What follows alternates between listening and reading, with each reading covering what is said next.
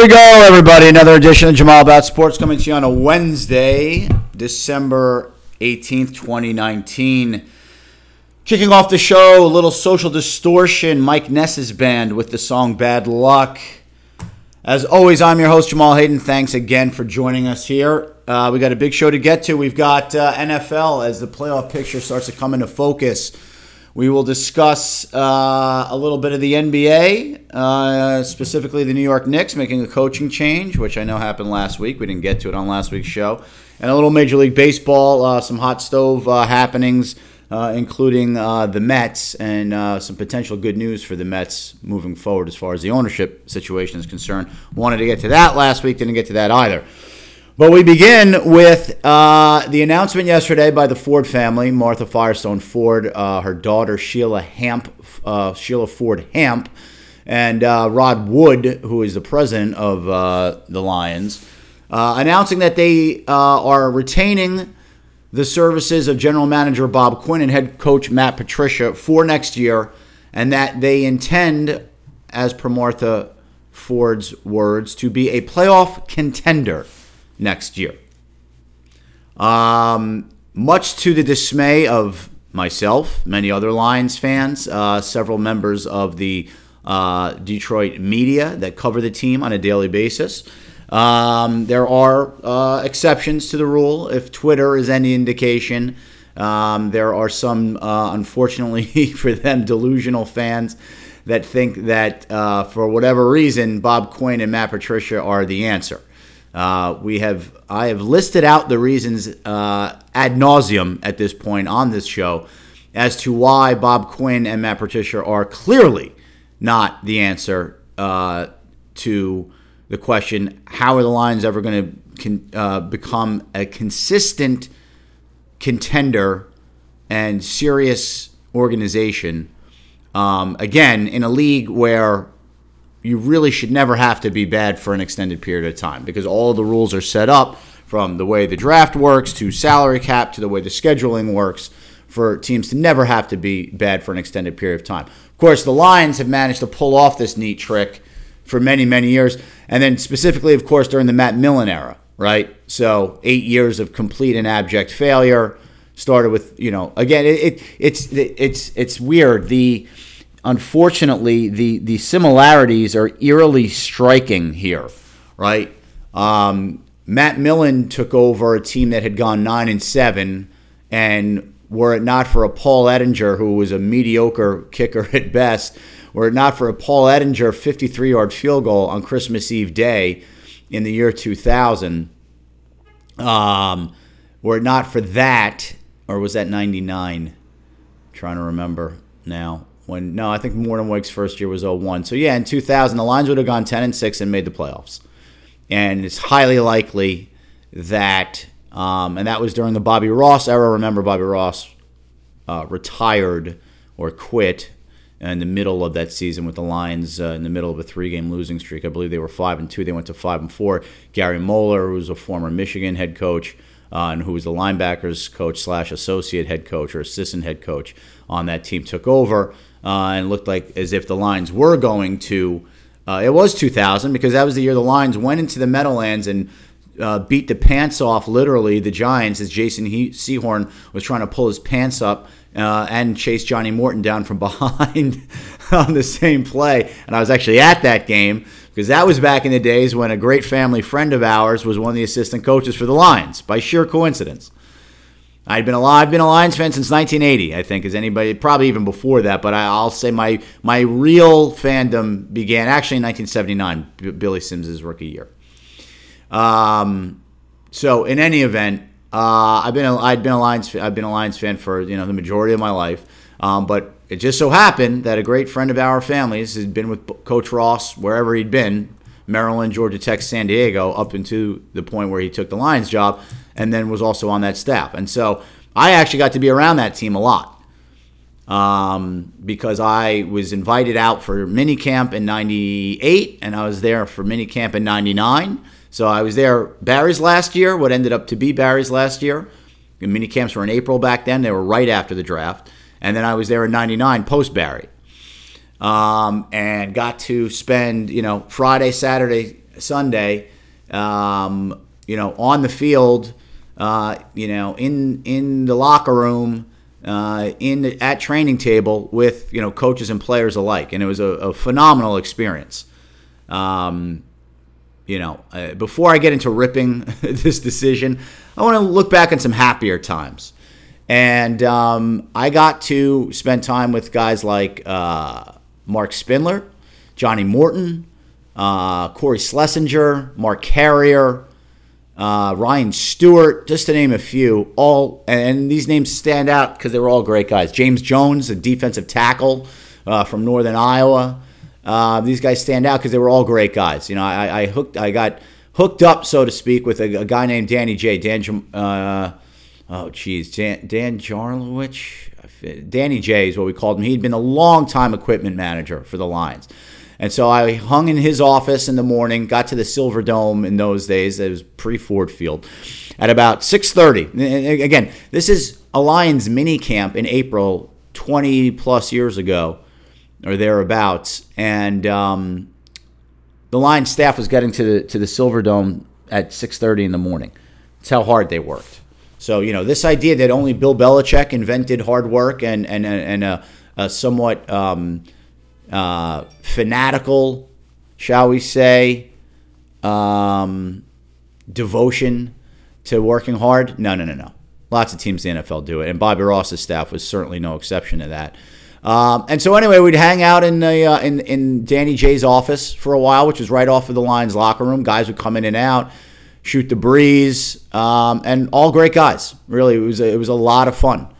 Uh, and then we'd go out to the field, and you know I did everything from literally man the chains during scrimmages to having warm ups with Scott Mitchell to snapping the ball to Mike Tomczak, who was one of the backup quarterbacks uh, back then, having a catch with Jim Zorn, who was a quarterbacks coach. I mean, it was it was really a dream come through. Running, you know, wide receiver, being a fake wide receiver against the D backs. Dick Selcer, who was the D backs coach then at the time, asked me to come over and help him out with some drills. It was phenomenal. It was a phenomenal way to spend a weekend, two years in a row. Um, went out in '99 for my first and only Thanksgiving Day game when they beat the Bears with Gus Frerotte at quarterback. Um, after Charlie Batch, I think, had gotten hurt.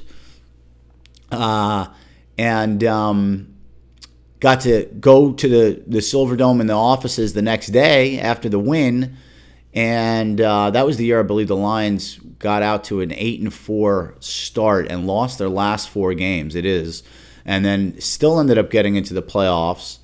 Uh, and then getting hammered by the Redskins, who've long been a nemesis of the Lions. But in any event, uh, got to go to the facility the next day. Saw guys like Herman Moore, uh, Charlie Sanders, star tight end, Hall of Famer, uh, who was my dad's one of my dad's uh, heroes growing up.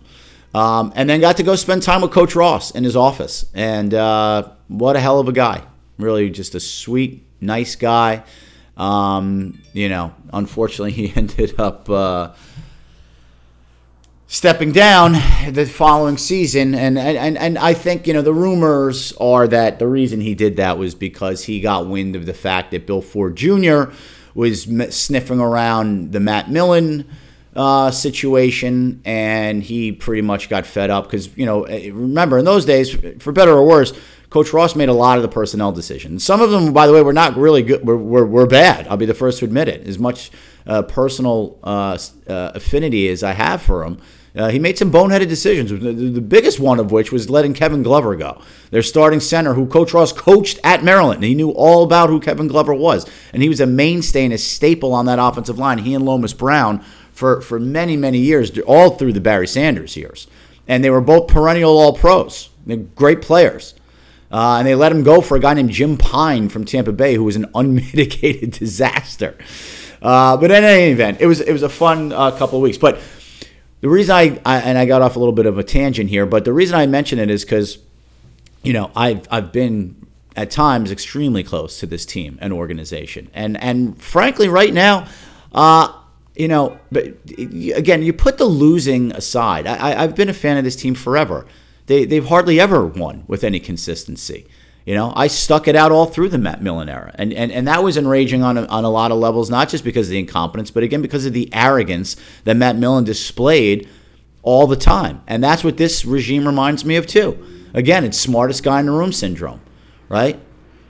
You know, Matt Millen cavalierly got rid of pl- good players like Johnny Morton because he didn't like his personality. Because Johnny Morton, by the way, was a progressive thinker and you know, kind of an out there a little bit personality. But Johnny Morton's also a guy who meticulously took care of his body and was a hell of a player. And they got rid of him for Bill Schroeder, who was a Packers wide receiver who was you know okay, and he came to the Lions, and of course he was awful for the Lions.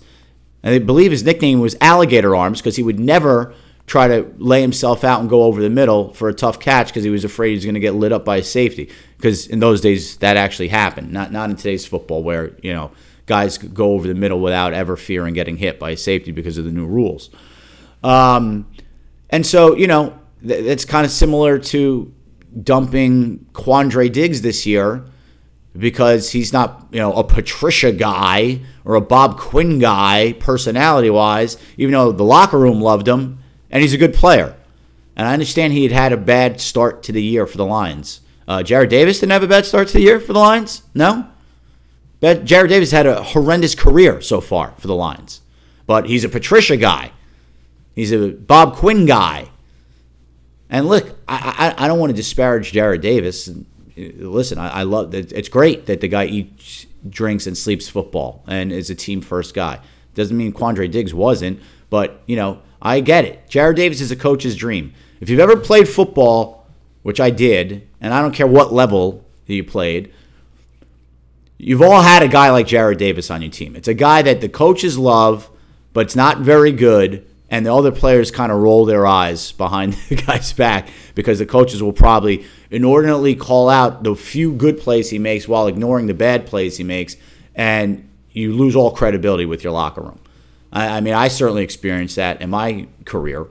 Um, but so this reminds me very much of that that that turning point when you know, nine and seven wasn't good enough. They needed to make a big splash, so they got rid of uh, the whole regime, brought in Matt Millen, and Matt Millen produced, turned out to be, inarguably, by the way, just if you just go by record, the worst general manager in the history of the NFL. The first team to go 0 16, that was on Matt Millen's watch. Again, that was more than 0 16 because it was really 1 in 23 because they uh, had lost. They went 1 in 7 in their last eight games in the second half of the season before uh, the 0 16 year. So 1 in 23, they went, what, four years without winning a road game? I mean, just setting all kinds of dubious records all happened under the Matt Millen watch. And finally, Bill Ford Jr. made a comment at a business event, and then it finally spurred his father, who's you know no longer around, William Clay Ford, to get rid of Matt Millen. But of course, what did the Lions do?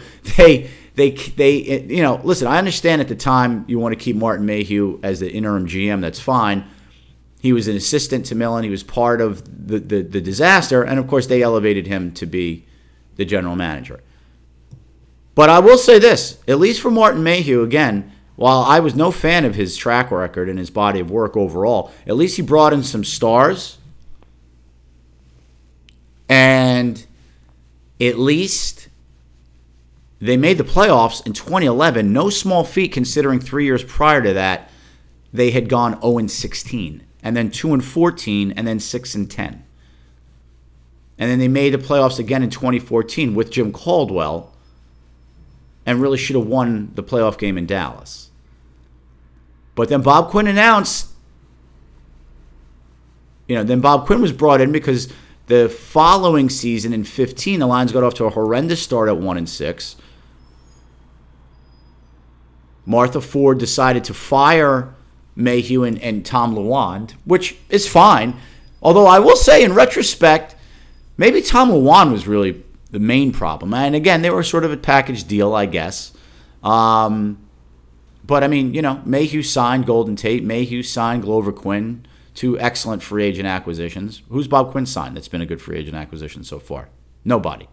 Don't, don't talk to me about Trey Flowers either. Trey Flowers is a nice player. He's a good, hard-working player. I get it, but he's being paid superstar money to be a good solid, above average player. Reason Trey Flowers is here, you, all you uh, Lions and, and, and, Patricia acolytes can sit there and tell me it's because he loves Matt Patricia. There's 90 million reasons why Trey Flowers is here, okay? Because the Patriots sure as hell weren't giving him any $90 million because they're smart. And it's amazing how Quinn and Patricia have not taken any of the lessons you would have think that, that would have been imparted to them by their time spent in New England. So Martha fired those folks, brought in Quinn. Quinn decided to f- keep Caldwell, fired Caldwell because 9 and 7 wasn't good enough. Just like back in 2000, 9 and 7 wasn't good enough. And Bob Quinn, since he's been here, has presided over one of the the worst talent acquisition reigns, if you will, of any team in the last four years. I mean, the Lions roster is devoid of difference makers. And the few that do exist on the roster were here before Bob Quinn got here. I think maybe you could say one is Kenny Golladay, who, again, in typical Lions fashion, is being thought of as being much better than he is because the rest of the talent around him is so poor. And I like Kenny Golladay, and he's a very good player. He is not, as I read in one article today, one of the top receivers in the NFL. He's just not. He's really good. He's not that good. Now, he may get there. This was his third year, and Kenny Golladay is certainly not part of the problem as far as talent on the roster is concerned. But what is part of the problem is that, you know, again, the Detroit media, the, the Lions front office themselves, they look at him and they all pat themselves on the back and say, look, look at this superstar. He's not a superstar. He's a really good player.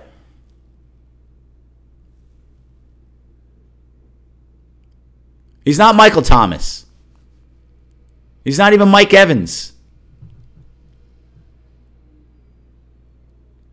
He's not Cooper Kupp. He's not a lot of stud receivers in the NFL. Again, really good player. I have nothing against him. But if that's all Bob Quinn has to show as far as impact players, and it is, that's not good. That is not good.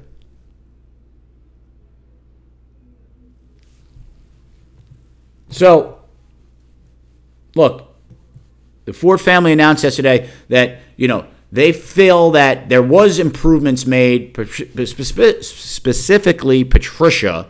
You know, he went from being a bully and a bore and a, just an overall jerk his first year to apparently, I guess he's learned some lessons. I would, of course, the cynic in me would say he's been he's been cowed because the team is a joke his record is 9 20 and 1 in two years, and his bread and butter defense has been an absolute abject disaster. By the way, before Matthew Stafford got hurt, his defense wasn't any good.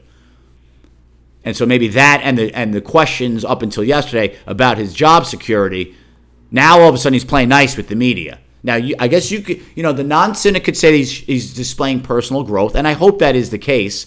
We'll see. We'll see if by some dumb luck the Lions are any good next year and then have you know some controversy or some adversity, and then we'll see how we'll see the new change Matt Patricia how he handles the media. When you know if the lines are let's say by some miracle eight and four next year and he has one of his patented bonehead clock management uh, issues cost them a game to knock them down to eight and five and he gets questioned about it let's see how how genial he is with the press then. Now listen i'm going to go right i've been on record. I don't like matt patricia. I don't like him. I don't like his personality. I don't like people who behave like him. So I will admit, I am not rooting for him. I root for the players. I want my team to be good, but I don't like him. I don't like Bob Quinn. Bob Quinn seems smug and arrogant to me with no reason to be. Patricia, the same, by the way. Now, do I hope maybe these guys do some some self evaluating and some and are, are self-critical. Maybe Bob Quinn knocks it off with his nonsense draft philosophy, trading up, ignoring impact players for, you know, choir boys that can't play, being rigid in the way they view players and, and, and their personalities. Yeah, I hope they do.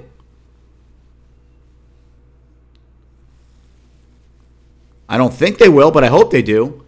I mean, and look, and so the Ford family said, well, look, we, we understand it's going to make a lot of fans unhappy, and the easy decision would be to fire these guys, but we feel that there was some real growth, and we liked, and, and we saw some improvement early in the season before all the injuries. Um, newsflash: Before Stafford got hurt, the team was three, four, and one. And don't talk to me about a close loss to the Chiefs, and don't talk to me about the robbery on Monday night in Green Bay. Yeah, you got screwed by the refs. I'll be the first to admit it. The Lions would have been three, one, and one after that point. I understand all that.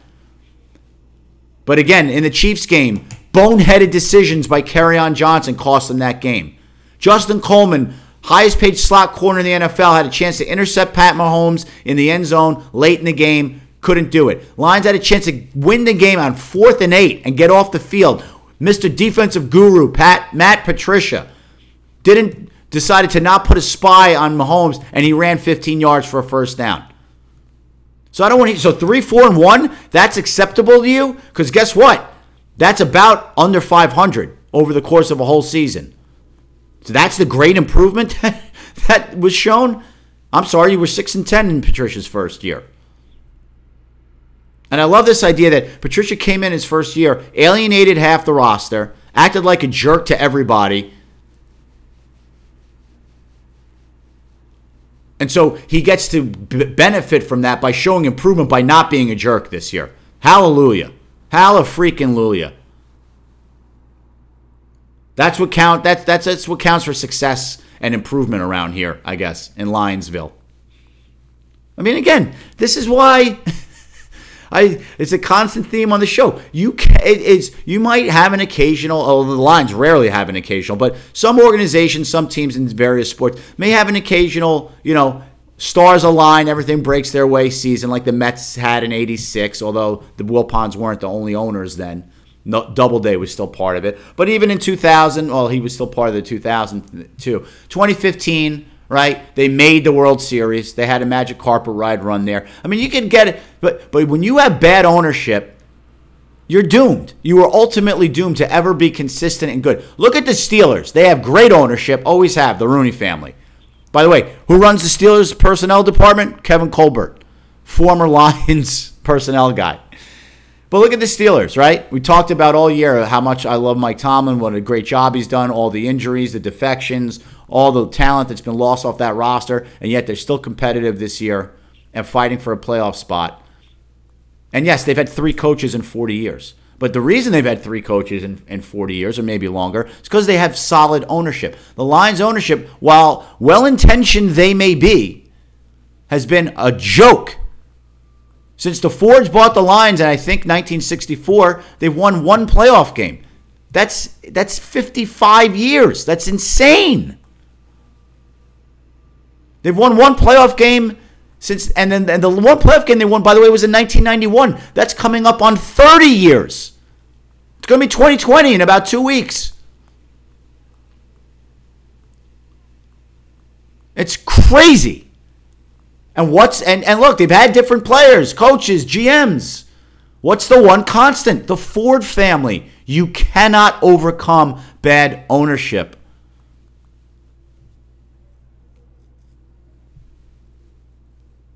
Look at the Knicks with Dolan. Ever since he took the reins, they have been a complete and utter joke. They've had Isiah Thomas, Phil Jackson, Donnie Walsh, who was doing a good job until Dolan got in the way and Walsh decided to leave. But I mean, all kinds of different coaches, players, GMs. They're a joke every single year because Dolan is the worst. Because he doesn't provide an environment where people can thrive. Now, I don't know enough about the inner workings of the Ford family and, and how they operate. They certainly seem to be loyal to a fault. But why nobody can come here and actually do a good job for over an extended period of time is beyond me. It's, I, have no, I wish I had the answers. I wish I did. Because if I did, I'd write a, a, a, an impassioned plea and heartfelt letter to the Ford family and, and, and tell them how to fix this. All right, we'll take a short break and we'll be back. More NFL right after this. All right, we're back here on a mid December edition, actually, episode 120 Uh, as we approach 4,000 uh, downloads slash listens, which I know doesn't sound like a huge amount, um, but as you know, this is a labor of love for me. This is not my my my vocation; it is my avocation. Uh, and so I just want to thank everybody out there who's ever uh, listened to, uh, who's a uh, repeat listener, a loyal listener, or if you only listened once, I, I just want to say thanks to everybody out there. Um, again, 4,000 in a little over a year's time, and this is episode 120. All right, so we talked about the NFL playoff picture, which of course we know the Lions are not even remotely close to being part of. Um, and we talked about a little about the Steelers and their stability and continuity. So let's get to them. The Sunday night game against Buffalo, lots of playoff implications on the line. Buffalo won the game um, 24 17.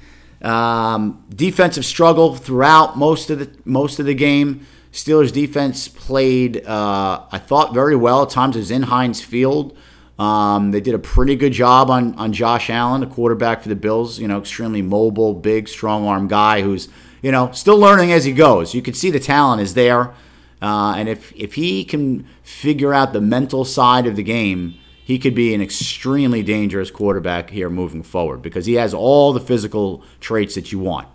And he's about 6'4, 6'5, about 240 pounds. He's fast. He's got a big arm.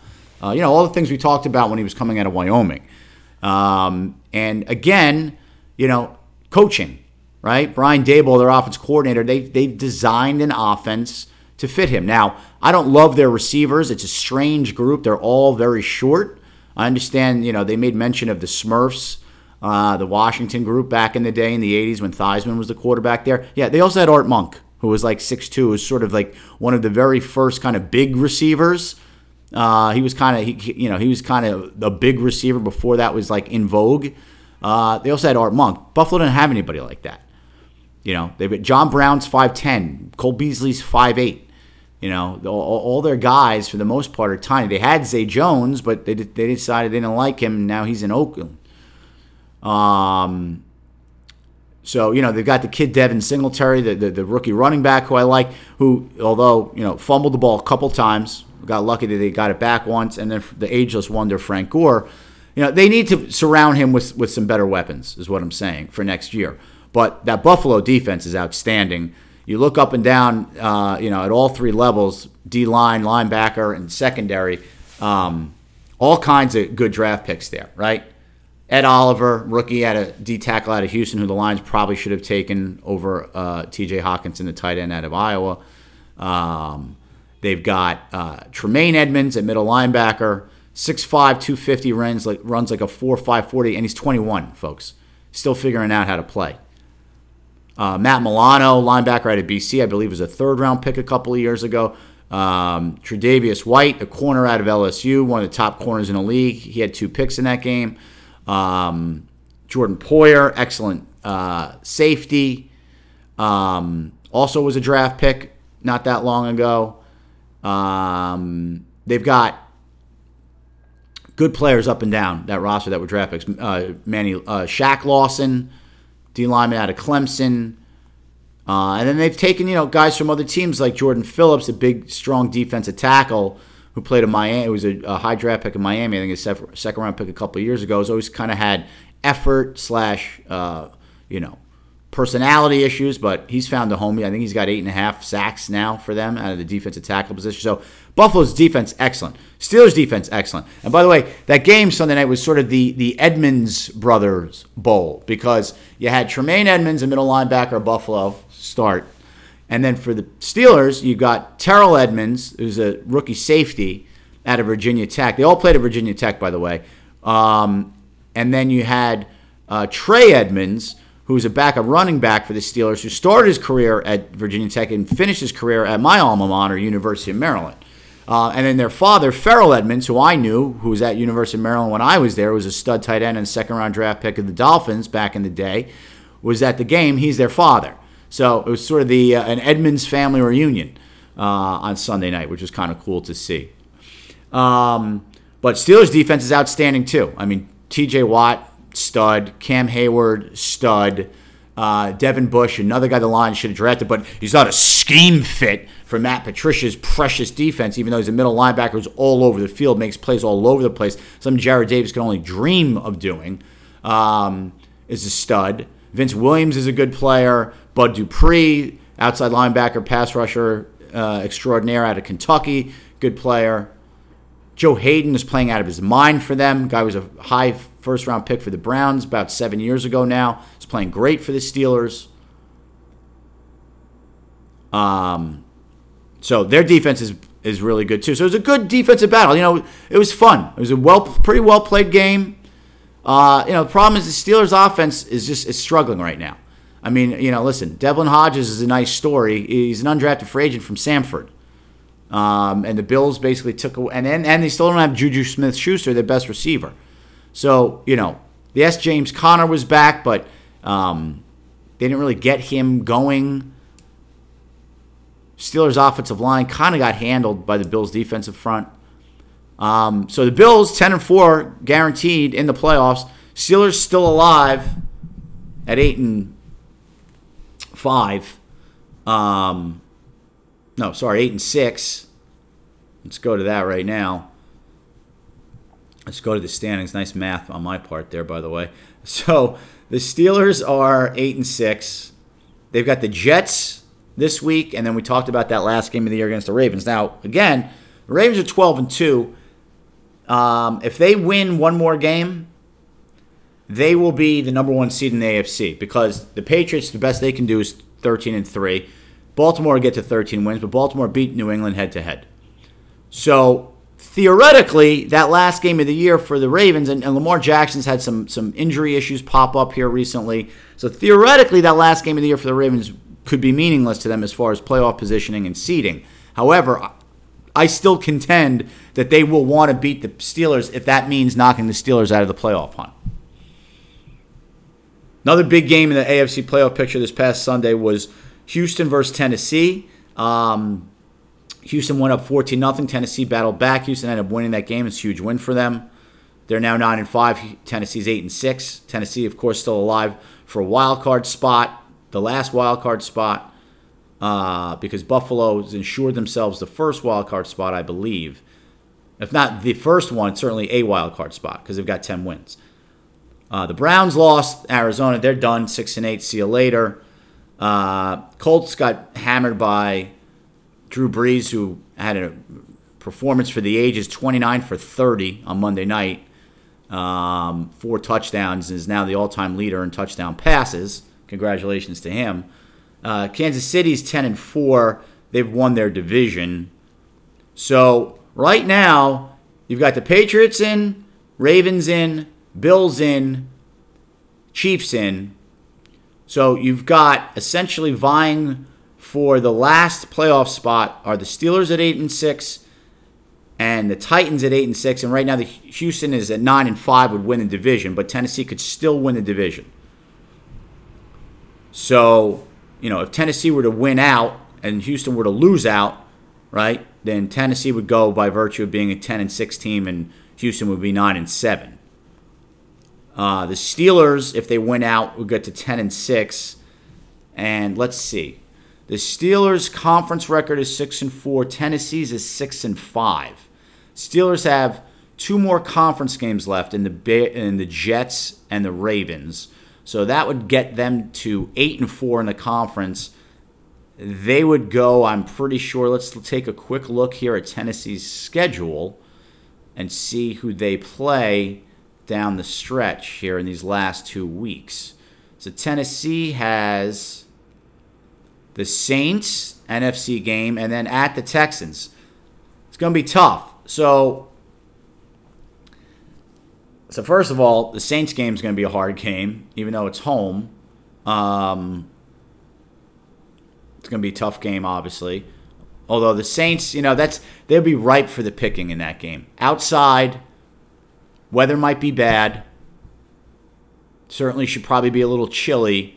And coming off the huge emotional win with Drew Brees and you know doing blowing kisses to the fans and rightfully so, you know the record-setting game. Um, short week. Uh, Saints be ripe for the picking. I, would love to. I, I got to see. I'd love to see what the line is in that game. I if, if particularly if Tennessee's a home dog in that, I would love them. And then at the Texans. So, um, so Tennessee then, the most conference wins they can get to is seven. So if the Steelers win out, they're in. Because even if Tennessee wins out, they're going to be 10 and 6, but 7 and 5 in the conference. And if the Steelers win out, they'll be 10 and 6 and 8 and 4 in the conference. So Steelers control their own destiny. They went out, they're in. They're, they're the, the last wild card spot. Now, Tennessee could still get in by virtue, obviously, of winning the division. So they would have to beat Houston, obviously, the last game of the year, and then hope that Houston loses this week, too. And let's see who Houston is playing this week. Houston is playing Tampa Bay at Tampa Bay. Now, Tampa Bay, not very good. They are seven and seven. You know, they beat up on my crappy Lions last week. Um, you know, they they beaten some. Uh, they, they they weirdly did beat the Titans though. Oh no, sorry, that's not who I, I'm looking at the wrong thing. Um, so Tampa Bay offense is pretty good as far as they put up a lot of points and yards. Um, you know, Jameis Winston has put up a ton of points, and they put up a, and put up a ton of yards and thrown a bunch of touchdowns. He's also number one in the NFL in turnovers. I believe he now has thrown 23 interceptions, and I think has seven lost fumbles for a total of 30, which is insane. That's like that's like late 70s, early 80s numbers that just don't exist today. Um, so it's going to be tough for so the, so the Texans have Tampa and the Titans. So let's see if even if the Texans were to lose this game and beat Tennessee at home last game of the year, that gets them to 10 wins, they would be in. So Tennessee needs some help. They need Houston to lose this week, and then they got to go beat Houston, because in that being Houston nine and seven, and Tennessee's got to win out to get to nine. Uh, no, sorry, they wouldn't have to. Uh, my bad. Houston loses. Yeah, they need Houston to lose two games. If Houston wins this week, Tennessee's pretty much screwed. They can't win the division because Houston would get to. Yeah, because Houston has a four and one record in the division. Tennessee's two and three, and they play Houston, but the best they can do is three and three, and then Houston would be four and two. So Houston's got to lose a game here for Tennessee for in order for Tennessee to get in. That way. Steelers again control their own destiny. They win out, they're in. But if they split and go 9 and 7 and Tennessee wins out obviously and goes 10 and 6, they're in. If Tennessee splits and goes 9 and 7, conference record depends on where those wins come. If Tennessee loses to Houston, their conference record would be 6 and 6. Steelers conference record would be 7 and 5, so they would still go. So, it's a little dicey for Tennessee here. They need a lot of help. That's the bottom line. They need help. Now you go over to the NFC. You've got the Cowboys at um, with a huge win Sunday over the Rams. That that's that's the Cowboys team everybody's been expecting to see, right? Offense consistent.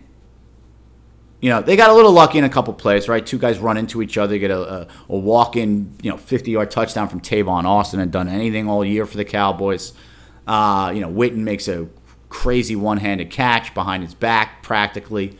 But look, Cowboys played well. Don't take anything away from them. They played well. Uh, the defense made play Sean Lee with a throwback vintage performance, played out of his mind with an interception and a sack. He was all over the place. Uh, the Rams, who had been rolling, looked really bad. Uh, Cowboys looked great. So they're seven and seven. The Eagles needed a, basically a last second touchdown against the Redskins. Give the Redskins credit, by the way. They've played hard. Ever since they got rid of Gruden, team has played hard. They're not very good, but they've played hard. And they have pieces on that defense, particularly all those guys from Alabama. But uh, they, they played hard. And the Eagles still do not look like a playoff team to me. They won. You give them credit for the win. It was in Washington, although 80% of that stadium was Eagles fans.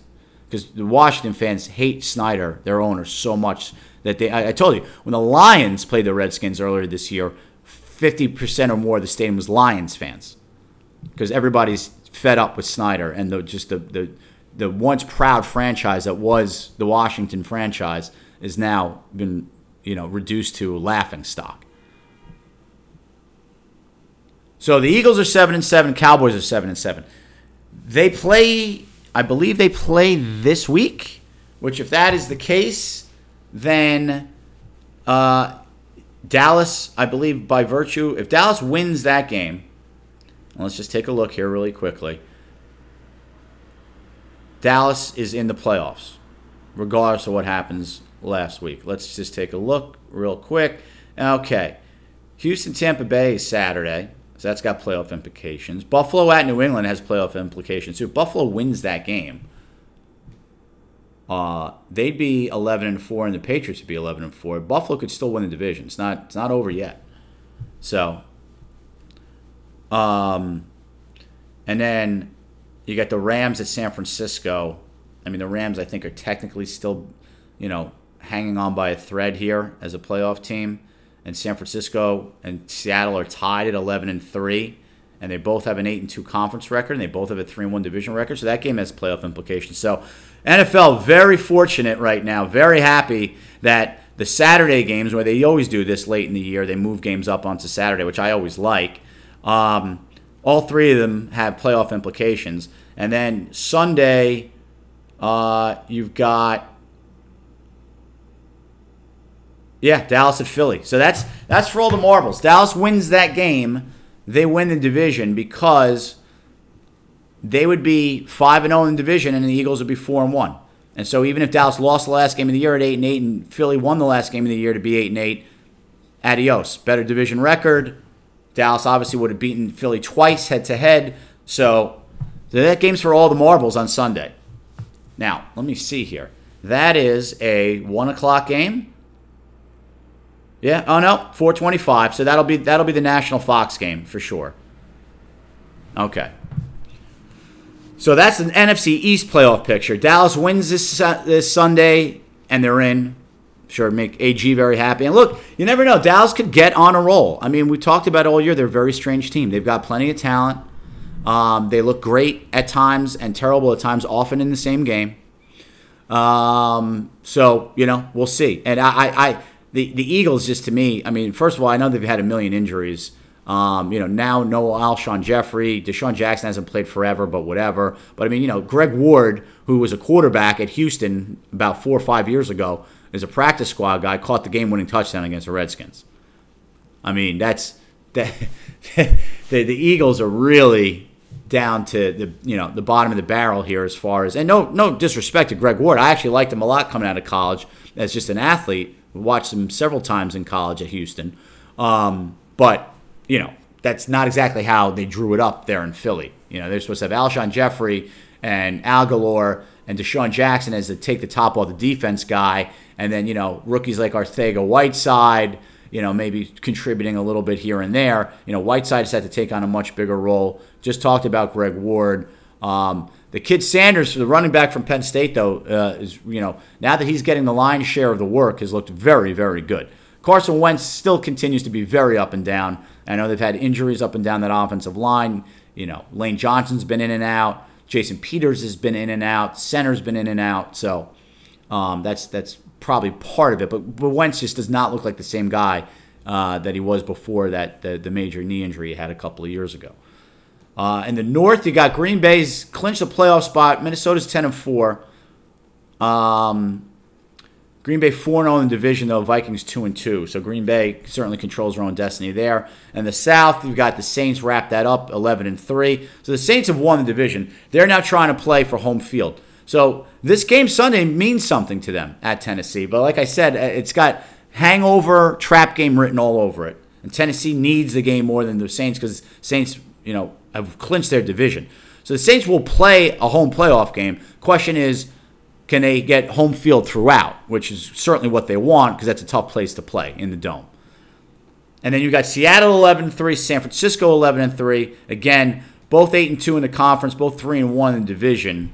Um, I'm going to go ahead and assume that those guys play. No, have they have they played twice already? By the way, Green Bay is at Minnesota on Monday night. Also has playoff implications. So this is, this is a good week for the NFL as far as national TV games are concerned. You're going to have three on Saturday. All have t- uh, playoff implications. The late game Sunday, which most of the country will get, which is Dallas at Philly, playoff implications. Obviously, Dallas can clinch a playoff berth with that win. And then the Monday night game. I mean, most of these Monday night games lately have been you know pretty uh, nondescript. You've got uh, Green Bay at Minnesota, also with playoff implications. So very good week for the NFL when it comes to that. Um, but let's see here. We've got uh, Arizona plays Seattle this week, so let's take a look at Week 17, shall we? See what that last week looks like from a schedule perspective. Um, yeah, San Francisco at Seattle. 425. That game certainly could be to determine who wins that division and then also who maybe has home field throughout. So, still lots yet to be determined. I mean, yes, Seattle's in, San Francisco's in, the Saints are in, the Packers are in. Uh, but yes, a lot still to be determined as far as home field advantage is concerned. All right, short break, and then back with a little NBA and Major League Baseball right after this. Okay, we're back here on a mid December episode 120 of Jamal About Sports, and we get to the NBA and the Knicks. So the Knicks finally fired David Fizdale, and look, I'll be the first to admit I got that dead wrong.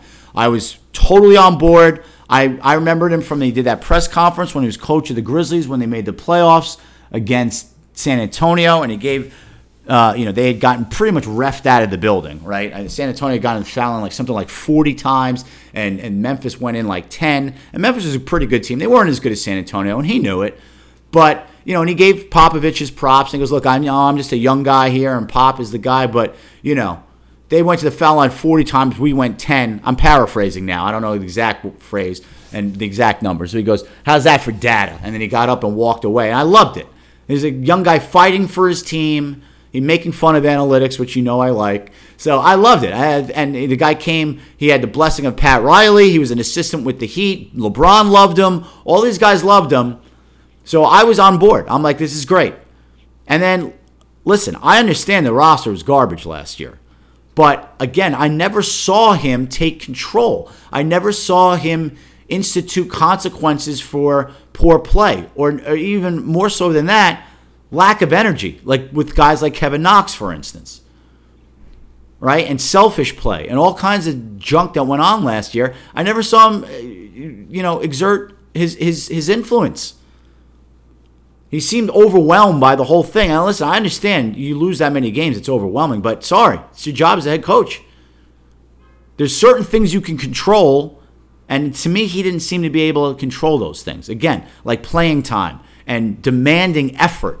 Again, defense does not, I mean, yes, you have to have some ability. If you're big and slow footed, you know, and you're playing against a guy who's smaller, quicker, faster than you, or taller and stronger than you, and you're short, yes.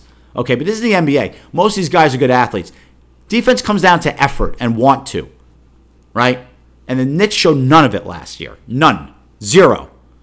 And you saw a lot of it again this year. And after back to back 40 point losses, they got rid of him. Now, look, Steve Mills, how he is still employed and has the job that he has as president of the Knicks, one of the greatest mysteries in the history of pro sports. This guy has been around for all of the bad stuff that has happened at the Garden, all of it. He's a joke. I have no idea why he's still here. Scott Perry, the GM that he hired, who knows? But the fact that Steve Mills hired him certainly is not uh, an endorsement, shall we say doesn't make me feel good about Scott Perry. You know, it's a mild success as a, an assistant years ago under Dumars in Detroit. Didn't seem to do a very good job in Orlando, and so-so mixed results when he was with Sacramento.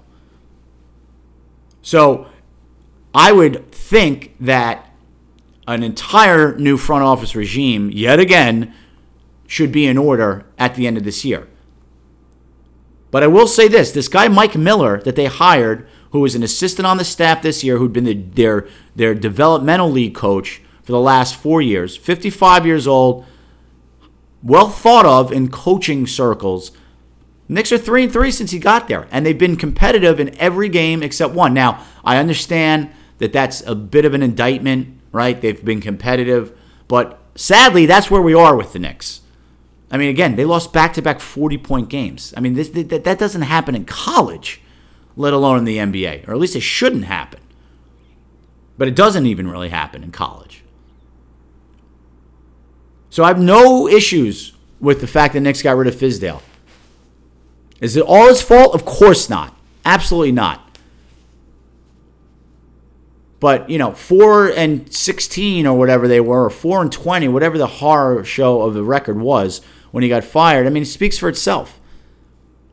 Now, is this a, a, a misshapen, ill advised roster with 17 power forwards? yes, it is. But there are guys on his team with some talent. I mean, Marcus Morris, he's not a star, he's got talent. Julius Randle has talent. Now, he's the classic best guy in a bad team kind of guy, and he puts up largely meaningless numbers, but he's not devoid of talent. You know, RJ Barrett, the rookie lottery pick, you know, he's he's looked like a rookie. He's looked good at times, he's looked lost at times. But the Knicks point guard situation continues to be a mess. It's looked better lately with Elfrid Payton finally getting healthy and, and, providing some stability. And then Dennis Smith Jr. looked very good last night, granted against the Hawks, so you take it with a grain of salt. You know, Ntilikina again, nice kid, works hard, plays plays you know decent defense, tries hard on defense. He's just not a very skilled player offensively. He's just not. So I'm not going to pretend that this is a great roster and that Fizdale, you know, should have they, they should have been a 50 win team. But I mean, again, the record speaks for itself. And again, the, the lack of competitiveness in these games is alarming. So they've been they're three and three since Miller took over. They just waxed the Hawks last night, although big deal. Both teams were six and twenty one going into the game. And I know everybody loves Trae Young, ESPN creation, Trae Young, the little diminutive point guard who shoots 75 times a game. And look, he's been way better in the pros than I thought he would be. So uh, I guess I'll eat a little crow on that. I predicted he'd be out of the league in three years. Doesn't look like that's going to be the case at all. But I mean, and, I, and I'm not saying it's all his fault. But first of all, he can't guard anybody. I mean, the Knicks point guards all look great last night. There's no, co- it's not a coincidence that it was because they're going up against Trae Young. And for all of his scoring and all of his supposed greatness, they're, they're now 6 and 22 and gave up 143 points to the Knicks of all teams last night. The Knicks had 77 points at halftime.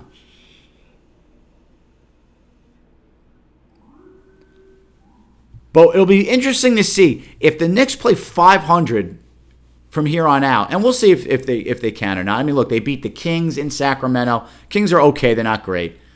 They had a lead late against Denver, who is good in Denver, and then of course couldn't score for the last five minutes of the game. I mean, and that's the Knicks' real biggest problem is they, they don't have a guy that can take over a game late in a close game. They don't. You know, Julius Randle is not the answer. He will dribble around for 17 to 18 seconds on the shot clock and then commit a turnover. And Marcus Morris, again, nice player. And there may be games where he just has a hot hand and can make a couple of big buckets for you late, but he's not a go. He's nobody's idea of a go-to guy for sure. He's a complementary piece on a good team. But if they manage to play around 500 ball for the rest of the year, and again, at least you're seeing these guys now compete. You see that he benched Dennis Smith for two games. Now, Dennis Smith came back and played well last night. Again, against the Hawks, so grain of salt. But, you know, Kevin Knox, who, listen, I, I you can't get him out of here fast enough for me. I understand it's only second year. I understand he's only 20. Again, he looks like somebody who wants nothing to do with playing basketball. I know he had a good game last night, too. Again, it was in the second half and garbage time against a terrible team. So uh, it, it does nothing for me. Meaningless to me. But if he gets these other guys playing hard consistently, night in, night out, and competitive, and trying on defense, and they finish up somewhere around 500 during his tenure, you know what? Maybe you resist the temptation and make another big splash, and maybe you let this guy keep his job. Now, the tricky thing is, I still think you should hire a new front office and so you're going to have to leave it up to that front office to make a determination as whether or not to keep Mike Miller as the coach. But at least it provides some reason to pay attention to this team. But overall, by the way, the NBA, and I know I've been critical of the NBA in, in recent years, I know I, am I guess I sound like a, a grumpy old man, but the NBA, as of today, is absolute trash. It's garbage. It's garbage. It's a terrible, terrible product. You have about four or five teams worth watching that are any good, and the rest of the, the, the sport is a joke. To wit, let's take a look at the Eastern Conference. Oh, they want to do it by that. I'm going to do by division. Okay. The Eastern Conference, the Atlantic, is actually pretty good. You've got Philly at 20 and 8, Celtics 17 and 7, the Raptors are 18 and 8, and the Nets after a little bit some hiccups early, 15 and 12. By the way, playing very well without Kyrie Irving, which I had that. But then you've got the Knicks at 7 and 21. In the Central, you've got two games, two teams over 500. Now the Bucks are great at 24 and 4. Pacers really good at 19 and 9. Pistons 11 and 16, Bulls at 10 and 19, Cavaliers 6 and 21. And then in the Southeast, other than the Heat, who are 19 and 8, and a testament to what a good, stable organization looks like and player development, because I bet you can can't name three guys on that team, and yet they're 19 and 8. Magic are 12 and 15, Hornets are 13 and 17, Wizards 8 and 17, Hawks 6 and 22. That is 1, 2, 3, 4, 5, 6, 7, 8 teams out of 1, 2, 3, 4, 5, 6, 7, 8, 9, 10, 11, 12, 13, 14, 15.